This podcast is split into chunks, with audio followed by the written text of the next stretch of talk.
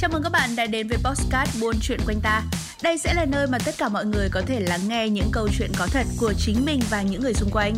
Cho dù đó là một câu chuyện về kết thúc có hậu hay là chìm trong đau khổ, là thành công hay thất bại, là một câu chuyện nghiêm túc hay một chuyện phiếm chỉ để kể cho vui, chúng tôi luôn sẵn sàng lắng nghe những tâm tư của các bạn. Hãy chia sẻ những câu chuyện của các bạn đến với chúng tôi và đừng quên theo dõi chúng tôi trên các nền tảng khác như YouTube, Facebook hay là TikTok nhé. Và bây giờ sẽ là câu chuyện của ngày hôm nay.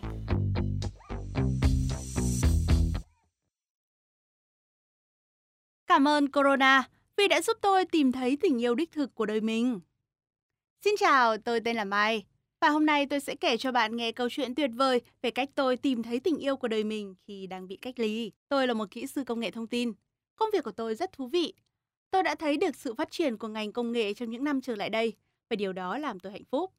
Ông chủ của tôi, ông ấy thừa nhận rằng không ai tốt hơn tôi. Tôi hỗ trợ ông ấy trong các cuộc họp và là leader của một nhóm 5 người. Tôi thích việc làm người dẫn đầu. Bạn bè của tôi thì ngưỡng mộ tôi và đồng nghiệp của tôi thì ghen tị với tôi. Để chứng tỏ giá trị bản thân, tôi đã làm việc rất chăm chỉ và những lúc tiệc tùng cũng quẩy rất nhiệt tình. Trong sự bộn bề của công việc, đôi khi tôi nghĩ đến việc dành thời gian để thư giãn. Nhưng ông chủ của tôi không bao giờ cho phép tôi làm điều đó. Vì tôi là nhân viên tốt nhất mà ông ấy có và tất nhiên ông ấy sẽ làm gì nếu không có tôi. Cha mẹ tôi sống ở ngoại ô thành phố với một trang trại. Nó rất lớn và họ thích sống trong một môi trường yên bình. Vì vậy tôi sống một mình trong một căn chung cư ở ngay giữa trung tâm thành phố. Thi thoảng người bạn thân nhất của tôi, Lan, sẽ đến đây và ở lại với tôi.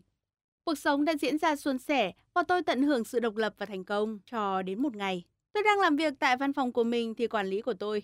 Ông Cấn đến và ông thông báo rằng do sự lây lan của coronavirus, tất cả chúng tôi phải về nhà và ở lại cách ly cho đến khi nó kết thúc. Ban đầu tôi đã lo lắng về tin tức này và sự hỗn loạn của nó gây ra. Nhưng sau này khi tôi nghĩ kỹ thì cảm thấy nhẹ nhõm. Đây sẽ là kỳ nghỉ dài và mơ ước của tôi mà tôi không bao giờ có. Tôi nghĩ về tất cả những điều tuyệt vời mà tôi có thể làm bây giờ. Như thể tôi có tất cả thời gian trên thế giới vậy.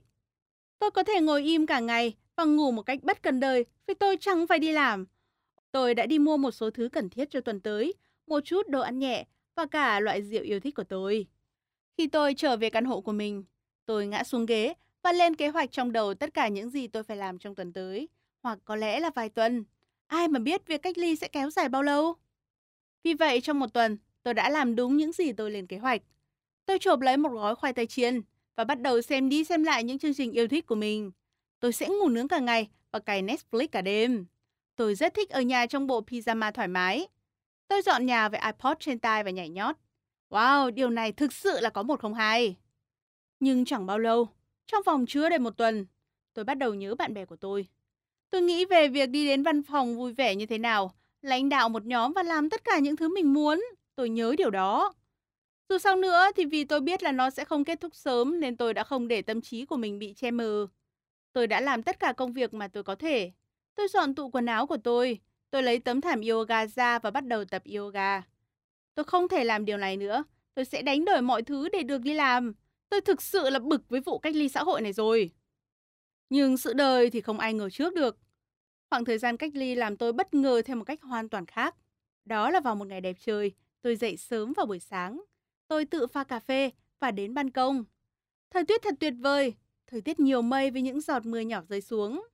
Tôi đang tận hưởng thời tiết trong khi uống cà phê. Đột nhiên tôi thấy một anh chàng đang đứng trên đỉnh tòa nhà đối diện. Anh ta đang đứng trên mép tường. Ô, có vẻ anh ấy đang muốn tự tử. Đầu tôi nhảy xuống ngay. Này anh kia! Tôi hét thật to. Anh kia, đợi đã! Tôi cố gắng làm anh ta chú ý. Nhưng anh ta ở quá xa và không thể nghe thấy tôi. Tôi hoàn toàn không biết cách tiếp cận anh ta. À, cái flycam của mình. Đầu tôi tiếp tục nhảy số. Tôi nhanh chóng chạy vào nhà. Tôi lấy flycam của tôi ra. Viết số điện thoại của tôi với thông điệp. Đừng tự tử. Call me baby. Tôi điều khiển cái máy bay về hướng anh ta đang đứng y như trong bom tấm acid nổi tiếng năm ngoái. Anh ta cầm tờ giấy, đọc tin nhắn và nhìn tôi. Tôi vẫy tay với anh ấy và ra ký hiệu gọi cho tôi nhé. Anh ta gật đầu, quay vào nhà và gọi FaceTime cho tôi. Tôi lập tức bắt máy. Khi anh ta hỏi, tôi đã nói với anh ta rằng tôi thấy anh ta định nhảy từ căn hộ và nghĩ rằng anh ta đang tự tử. Anh ấy bắt đầu cười. Sau đấy anh nói với tôi rằng anh ấy tên là Giang, anh ấy là một vận động viên và sống trong căn hộ đối diện. Anh ta chỉ đang buồn chán và bị mắc kẹt ở nhà như bao người khác, nên ra ngoài để tận hưởng thời tiết và nhảy lên bờ tường cho vui. Giang bắt đầu cười và nói, tôi sẽ không bao giờ tự tử, nhưng tôi đã trèo lên bức tường này từ lâu rồi. Nếu tôi biết rằng một cô gái xinh đẹp như vậy sẽ gửi cho tôi số điện thoại của cô ấy bằng một chiếc máy bay không người lái. Anh mỉm cười nhìn tôi. Tôi hoàn toàn đỏ mặt trước lời nhận xét của anh ấy và đi vào trong nhà. Anh ta đang trêu đùa tôi. Mặc dù tôi đã có một vài người bạn trai trước đây, nhưng không ai làm tôi bối rối nhanh đến vậy. Sau đó anh ấy nói với tôi rằng anh ấy sở hữu một nhà hàng và một phòng tập thể hình. Cả hai cửa hàng của anh ấy đều đang bị đóng cửa do cách ly. Anh ấy cũng cảm thấy giống như tôi và không thể chờ đợi để trở lại với cuộc sống của mình. Chúng tôi trò chuyện một lúc rồi kết thúc cuộc gọi. Giang đẹp trai và quyến rũ. Ừm, ảnh ngon. Tôi không thể ngừng nghĩ về anh ấy. Tôi cứ chờ tin nhắn của anh ấy mãi. Hai ngày trôi qua âm thầm nhưng vô ích. Vào ngày thứ ba, và chính xác là khi tôi chắc chắn rằng anh ấy đã hoàn toàn quên tôi, thì tôi lại nhận được tin nhắn của anh ấy. Tôi đang ăn tối và xem sâu thanh xuân có bạn. Khi điện thoại của tôi đổ chuông, tôi nhìn vào tên hiện lên trên màn hình và tim của tôi đã bỏ lỡ mất một nhịp. Yeah, đó là Giang. Tôi thực sự đã nhảy lên vì sung sướng. Anh ấy nhắn tin, Hey girl, tôi trả lời ngay, Hey boy, em lâu nay ra sao rồi? Dạo này có khỏe không? Em khỏe, còn anh thì sao? Tôi trả lời. Và đó là cách chúng tôi bắt đầu nói chuyện. Anh ấy nói với tôi rằng anh ấy đang nghĩ về tôi, rằng anh thích sự quan tâm của tôi. Anh ấy thấy thật thú vị khi tôi lo lắng về anh ấy và tiếp cận anh ấy. Ban đầu thì tôi nghĩ rằng chỉ đang chế giễu tôi, nhưng anh ấy phủ định điều đó. Chúng tôi tiếp tục nói chuyện với nhau cả đêm. Câu chuyện không dừng lại ở đó. Sau đó chúng tôi tiếp tục nói chuyện mỗi ngày. Tính cách của anh ấy rất tuyệt và niềm đam mê của anh ấy là nấu ăn và đi du lịch. Chúng tôi chia sẻ với nhau về bản thân. Một ngày bắt đầu trôi qua nhanh hơn. Tôi đã hoàn toàn quên mất việc ở một mình và buồn chán khi ở nhà. Tôi đã có Giang và chúng tôi trò chuyện cả ngày lẫn đêm. Chúng tôi sẽ nấu ăn cùng nhau. Ý tôi là trong cùng một lúc trong căn hộ của chính chúng tôi. Chúng tôi sẽ tập yoga cùng nhau. Với mỗi ngày trôi qua, chúng tôi bắt đầu kết nối với nhau nhiều hơn. Lâu lắm rồi thì tôi mới thấy hạnh phúc như vậy. Tôi bắt đầu thích anh ấy. Nhưng anh ấy không bày tỏ tình cảm gì với tôi nhiều nên tôi cũng không dám nói. Một ngày nọ, chúng tôi đang có một cuộc trò chuyện như bình thường. Thì anh ấy đột nhiên nói, Mai, anh có thể mời em ra ngoài ăn tối được không? Tôi đã rất ngạc nhiên, trong khi đang cách ly xã hội á. Tôi hỏi sau một lúc, vậy ăn tối FaceTime thì sao? Vâng, em thấy tuyệt đấy. Tôi trả lời. Được rồi, hẹn gặp em vào 8 giờ tối mai nhé. Tôi hồi hộp chờ đến ngày hôm sau. Tôi thực sự đã rất mong chờ.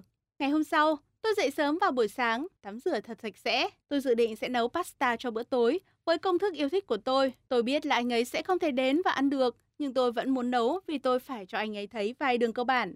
Tôi lấy ra chiếc váy ngắn màu đen đẹp nhất của tôi, kết hợp nó với giày cao gót, sấy khô tóc tôi, trang điểm thật đẹp và kết thúc với một thỏi son. Và thế là đã sẵn sàng. Đây không phải là cuộc hẹn hò đầu tiên của tôi, nhưng tôi đã rất lo lắng. Tôi muốn mình trông thật xinh đẹp. Tôi chưa bao giờ tìm thấy ai tốt như Giang. Và bây giờ tôi đã tìm thấy anh ấy và tôi không muốn mất anh ấy. Chính xác lúc 8 giờ tối khi chuông FaceTime vang lên. Tôi nhận cuộc gọi. Giang đã rất ngạc nhiên với sự thay đổi của tôi. Cho đến bây giờ thì anh ấy chỉ nhìn thấy tôi trong bộ pyjama mặc ở nhà và mái tóc bết. Anh khen tôi rất nhiều. Tôi cứ cười và đỏ mặt. Anh ấy mặc một bộ tuxedo đen và trông cực kỳ bảnh bao. Chúng tôi ngồi trên bàn ăn, và tất nhiên là trong căn hộ của chính mình và bắt đầu trò chuyện. Anh nướng vài miếng cá hồi với mật ong trông rất ngon. Tôi cho anh ấy xem pasta của tôi và anh ấy thực sự thích nó. Chúng tôi đã hoàn thành bữa ăn của mình. Anh lấy ra một chiếc nhẫn từ trong túi. Tôi đã rất ngạc nhiên. Anh ấy thực sự đã cầu hôn tôi với một chiếc nhẫn trên tay. Anh ấy nói là anh ấy thích tôi từ ngày đầu tiên. Anh ấy chỉ muốn chắc chắn trước khi rủ tôi đi chơi. Tôi đã hoàn toàn bị bất ngờ. Anh hỏi lại lần nữa và tôi đã say yes ngay lập tức. Cùng lúc đó thì tôi nghe thấy tiếng thì thầm. Mai, em có thể tiến đến gần hơn không? Tôi nhìn anh, mắt anh nhắm nghiền. Anh với lấy điện thoại, đưa môi lại. Cảm ơn các bạn đã đến với Postcard Buôn Chuyện Quanh Ta. Đây sẽ là nơi mà tất cả mọi người có thể lắng nghe những câu chuyện có thật của chính mình và những người xung quanh. Cho dù đó là một câu chuyện về kết thúc có hậu hay là chìm trong đau khổ, là thành công hay thất bại, là một câu chuyện nghiêm túc hay một chuyện phiếm chỉ để kể cho vui, chúng tôi luôn sẵn sàng lắng nghe những tâm tư của các bạn. Hãy chia sẻ những câu chuyện của các bạn đến với chúng tôi và đừng quên theo dõi chúng tôi trên các nền tảng khác như YouTube, Facebook hay là TikTok nhé. Còn bây giờ thì xin chào và hẹn gặp lại.